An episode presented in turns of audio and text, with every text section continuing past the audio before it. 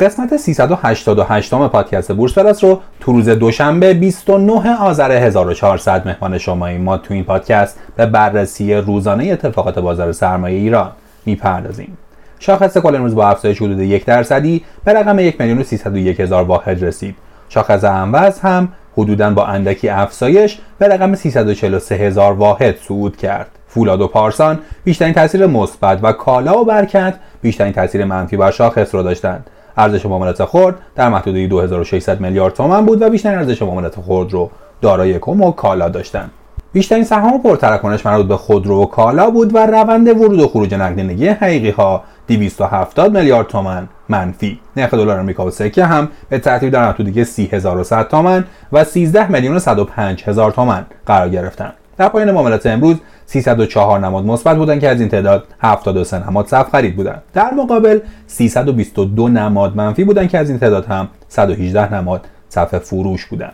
و به ملت و خاور بیشترین صفحه خرید رو داشتن و و برق و, شمال بیشترین صفحه فروش رو به خودشون اختصاص دادن. امروز 133 میلیارد تومان صفحه خرید و 558 میلیارد تومان صفحه فروش در پایان معاملات در بازار دیده می‌شد. توسن و شبدیز بیشترین ورود نقدینگی حقیقی ها رو داشتن و به پاس و تپکو بیشترین خروج نقدینگی حقیقی ها رو ثبت کردن. میانگین سرانه خرید و فروش هر کد حقیقی امروز 14 ممیز 2 میلیون تومان در خرید. در برابر 14 ممیز 3 میلیون تومان در فروش بود. اما آنالیز بازار. بازار سهام امروز دو موج تقاضا و یک موج عرضه رو تجربه کرد. دو موج تقاضا در ابتدا و انتهای بازار وارد شدن اما موج عرضه در میانه های وقت بازار رو به چالش کشید. اما بازار تونست به خوبی از اون فارغ بشه. امروز اغلب صنایع و شرکت ها طعم تقاضا رو چشیدن اما به طور کلی تقاضا در بانکی ها، پالشگاه ها، فلزی ها، معدنی ها و هلدینگ های وابسته و تا حدودی در خودروسازان قوی تر بود. اما علیرغم بهبود بازار باز هم شاهد خروج نقدینگی حقیقی ها بودیم. شیب خروج نقدینگی حقیقی ها کاهش چشمگیری داشته و در این حال درآمد ثابت ها هم تراز منفی ثبت کردند. از طرفی ارزش معاملات خورده سهام نسبت به دیروز تغییر چندانی نداشت. امروز 119 هزار میلیارد تومان ارزش معاملات داشتیم که 97 درصد اون مربوط به اوراق و صندوق های درآمد ثابت بود. این عدد طی سی سال اخیر بی سابقه است. البته بخش بزرگی از این معاملات ناشی از عملیات بازار بازه که معمولا دوشنبه ها انجام میشه. در اتفاق دیگه نرخ تسعیر ارز برای محصولات پتروشیمیایی 241327 ریال تعیین شده و رقم هفته گذشته 237515 ریال بود و 3812 ریال افزایش پیدا کرده که اتفاق مهم و مناسبی برای شرکت های پتروشیمیایی. این رکورد نرخ تسعیر محصولات پتروشیمیه. اما بشنوید در مورد تصویب دهبند پیشنهادی خاندوزی. بالاخره انتظارها به سر رسید و یه حرکت قابل توجه و قابل استناد از خاندوزی وزیر اقتصاد مشاهده شد. خاندوزی پریشب در مصاحبه تلویزیونی وعده هایی رو برای بهبود حال بورس داد که تأثیری در بازار نداشت. اما اخبار شب گذشته از تصویب قطعی این وعده ها در ستاد اقتصاد مقاومتی با حضور سران قوا خبر داد. ایجاد سقف 20 درصدی برای نرخ سود بین بانکی و همچنین ایجاد سقف برای نرخ خوراک پتروشیمی ها و سوخت صنایع بزرگ و تزریق نقدینگی به صندوق تثبیت بازار از جمله این اقداماته پیشتر هم وزیر اقتصاد شخصا از یه سری از بندهای اون صحبت کرده بود. جزئیات بندها به این شرحه. در سال 1401 مقرر شد مالیات شرکت تولیدی 5 درصد کاهش داشته باشه. در سال 1401 فرمول حقوق معادن تغییر نمی‌کنه و در سال 1401 معادل مالیات نقل و انتقال سهام جهت تقویت تثبیت برگردونده میشه. مبلغ 30 هزار میلیارد تومن برای افزایش سرمایه صندوق تثبیت بازار تخصیص داده میشه و 10 درصد وجوه حاصل از ارزه های اولیه سهام دولتی برای بازارگردانی اختصاص پیدا می‌کنه. انتشار اوراق دولتی در بازار منوط به جریان ورودی 50 درصد به بازار سرمایه شده. بانک مرکزی نرخ تاثیر بانک ها رو معادل 90 درصد نرخ نیما در شش ماهه گذشته اعلام می‌کنه و رئیس سازمان بورس برای جلسات ستاد اقتصادی و تصمیم گیری برای انتشار اوراق دعوت میشه. بانک مرکزی موظف شد در بازار بین بانکی و بازار ثانویه مداخله کنه و سقف نرخ سود رو 20 درصد نگه داره.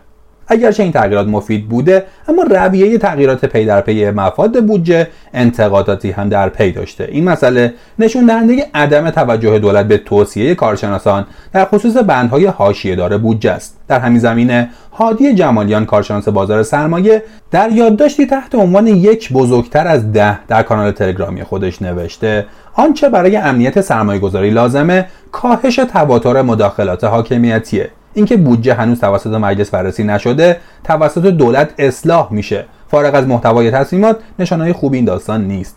یک بار هم که شده تیم اقتصادی دولت برای نخستین بار یک سند بالادستی مورد اجماع دولت و مجلس تدوین کنه و اطمینان بده که هیچ تصمیم اقتصادی خارج از چارچوب اون گرفته نخواهد شد. جای ده تصمیم یک ساله برای حمایت از بازار یک تصمیم ده ساله برای پاسداشت امنیت سرمایه گذاری بگیرید. اما پیش بینی بازار فردا. شوک درمانی مد نظر واقع شد و با تصویب مکانیزم های حمایتی از بازار سرمایه که عمده اون حل بودجه میچرخید تا حد زیادی خیال سرمایه گذاران راحت شد. البته همچنان اطمینان 100 درصدی حاصل نشده و تعیین سقف ریالی نرخ خوراک و عدم تغییر فرمول نرخ خوراک همچنان سایه ابهامات رو در سالهای آتی باقی می‌ذاره. اما به طور کلی شرایط به مراتب از گذشته بهتره. منتقدان عنوان می‌کنن که سقف گذاری نرخ خوراک احتمال قیمت گذاری دستوری در آینده را افزایش میده. همچنین احتمال داره تا مصوبه که دهبندی به پروسه اجرا برسه با موانع زیادی روبرو بشه. به هر حال تغییر فرمول نرخ خوراک در صلاحیت دولت نیست و مجلس باید فرمول رو تغییر بده. میشه امید داشت که دولت با درک شرایط لایحه تغییرات مد نظر مجلس رو بده و فرمول نرخ خوراک هم تغییر کنه. به هر حال با شرایط ایجاد شده رشد بی منطقه نرخ گاز در اروپا تاثیر خاصی بر رشد نرخ گاز داخلی نخواهد داشت. در این بین فولادی ها به خصوص نفس راحتی کشیدن. اعداد اولیه که برای فولاد اعلام شده 100 درصد نرخ خوراک بود و الان با سقف 2000 تومانی به 40 درصد نرخ خوراک رسیده و سقف 5000 تومانی هم برای خوراک اعمال شده. همزمان هم نرخ خوراک پایین تر از مقدار اولیه میشه و هم 100 درصد نرخ خوراک به 40 درصد نرخ خوراک رسیده که قطعا به نفع فولادی هاست. سایر صنایع هم منتفع میشن. برای صنایع داخلی کوچک مثل سیمان هم که گاز بیشتری مصرف می‌کنه مفید این داستان. نرخ گاز سیمان می‌تونست تا 900 تومن رشد کنه که حالا سقف 500 تومنی داره. به هر حال اگه فرمول نرخ خوراکم تغییر کنه میشه انتظار داشت حتی نرخ گاز به سقف تعیین شده و ذکر شده هم نرسه. اتفاق پیش رو باعث شد تا حاشیه سود منطقی واحدهای پتروشیمی حفظ بشه. هرچند در این زمینه هر شرکت پتروشیمی با شرکت دیگه فرق می‌کنه و بسته به میزان مصرف سوخت و خوراک تاثیرات متفاوتی میپذیره. به عنوان مثال اورسازان به دلیل مصرف خوراک کمتر تاثیر مثبت بیشتری میپذیرن و متانول سازان اگرچه به حاشیه امن میرن اما از جذابیتشون کم میشه. بعضی پتروشیمی ها هم عمدتا خوراک گازی نیستن و تنها سوخت مصرف می‌کنن که به نفع اونها هم خواهد بود. در این شرایط هرچه نرخ دلار نیما بالاتر بره که قرار هم بر اینه که نیما آزاد بشه نرخ دلار خوراک پتروشیمی ها کاهش پیدا می‌کنه چرا که سقف 5000 تومانی ثابته. بنابراین نرخ گاز سوخت صنایع فولاد و پتروشیمی همین امروز در سقف و از این نرخ بالاتر نخواهد رفت که ریسک افزایش هزینه سوخت رو از سر این صنایع برمیداره. عدم تغییر فرمول نرخ بهره مالکانه هم اتفاق مثبتی بود چرا که سایه ابهامات رشد قیمت ها به دلیل تغییر فرمول اون برداشته شد. چرا که عدد رشد نرخ بهره مالکانه در بودجه هم بیش از هر چیز ناشی از افزایش تولید و توسعه فازهای جدید معدنی و فلزی و افزایش قیمت هاست و صاحب نظران هم به اون اذعان داشتند. اما لازم بود در این بندها گفته بشه تا خیال بازار از بابت عدم تغییر فرمول اون راحت بشه.